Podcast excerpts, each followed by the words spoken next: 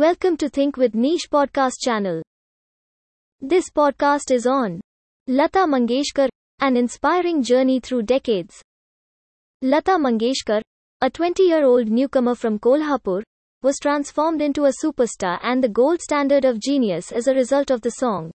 Think with Niche writes about the legendary Indian singer and icon, late Lata Mangeshkar ji, as a tribute to her inspiring life journey after her passing away.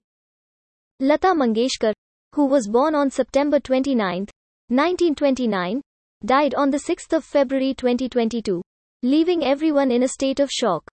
She was a well-known and well-respected playback vocalist. She sang in around thirty-six Indian languages and recorded songs for over a thousand Hindi films.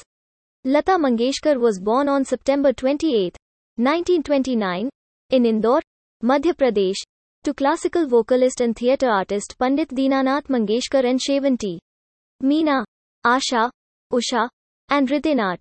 Her siblings are talented singers and musicians. Lata began acting at the age of five with Dinanath's theatre group, which performed musical plays. She started singing and acting in her father Dinanath Mangeshkar's musical shows when she was only five years old. She began offering music lessons to other students on her first day of school. And when the teacher requested her to stop, she was so angry that she resolved never to return to school. According to other stories, she dropped out of school because she would always attend school with her younger sister Asha, which the school would frown upon. Lata Mangeshkar's father died of heart disease when she was just thirteen years old, leaving her as the family's sole earner.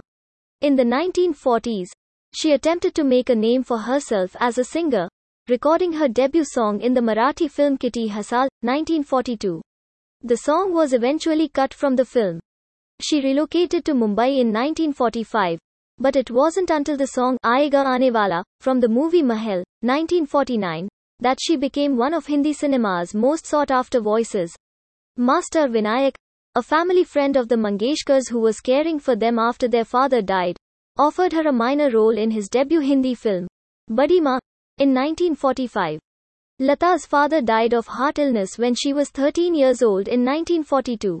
Lata's career was aided by Vinayak Damodar Karnataki, the proprietor of the Navyug Chitrapat film studio and a personal friend of hers. For Vasant Joglekar's Marathi film Kiti Hasaal, Lata sang the song Nachu Ya Gade, Khelu Sari Mani House Bhari, composed by Sadashiv Nevrekar, nineteen forty-two. It was, however, removed from the final cut. Following this, Vinayak cast her in the Marathi film Pali Mangala Gaur, nineteen forty-two, directed by Navyug Chitrapat. Dada Chandekar penned Natali Chitrachi Nivalai, which she performed. Mata Ek Support Ki Dunia Badal Ditu was Lata's debut Hindi song, written for the Marathi film Gajabha, nineteen forty-three. When Vinayak's company relocated its headquarters to Mumbai in nineteen forty-five, Lata moved with him. She began receiving music tuition from Ustad Aman Ali Khan of the Bindi Bazaar Gharana. She sang Pa Lagoon Kar Jori in Vasant Joglekar's Hindi film Aapki Seva Me in nineteen forty-six. Vinayak's debut Hindi language film Badima was released in nineteen forty-five, and her sister Asha had tiny roles in it. In that film, she also sang the bhajan Mata Terra Churnan Me.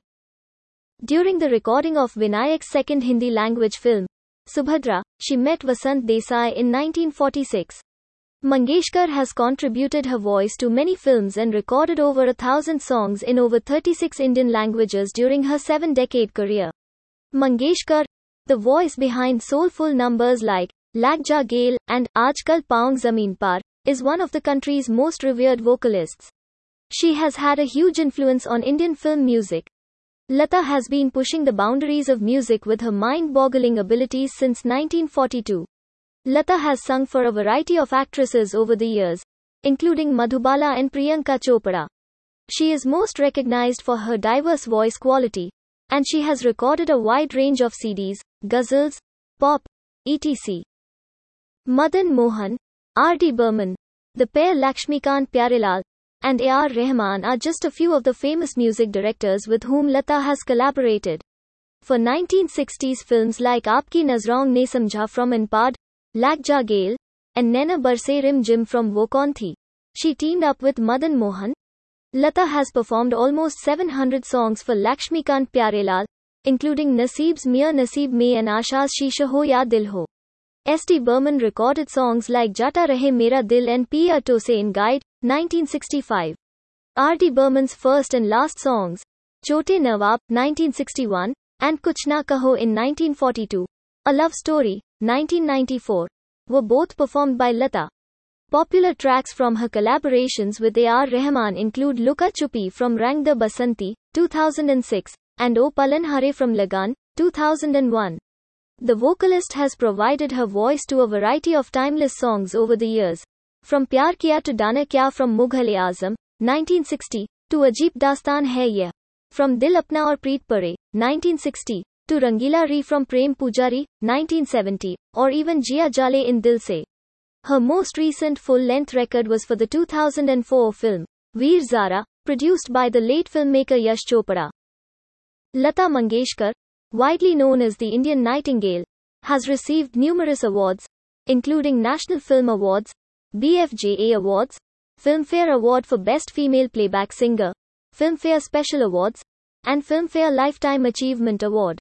Aside from this, she was awarded the Padma Bhushan in nineteen sixty-nine, the Dada Saheb Phalke Award in nineteen eighty-nine, the Maharashtra Bhushan in nineteen ninety-seven, the Padma Vibhushan in nineteen ninety-nine, and the Bharat Ratna in two thousand one, two thousand seven.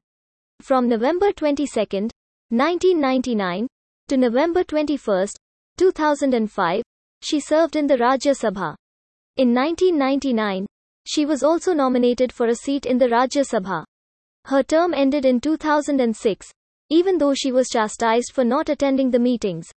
For her efforts as an M P, Lata Didi did not accept a single cent, a salary, or a home in Delhi. This podcast ends here. Thank you for staying tuned to our podcast channel. You can also read our exclusive posts on synergy and sustainability by logging on to w w w dot think with niche dot com. Keep reading. Stay safe.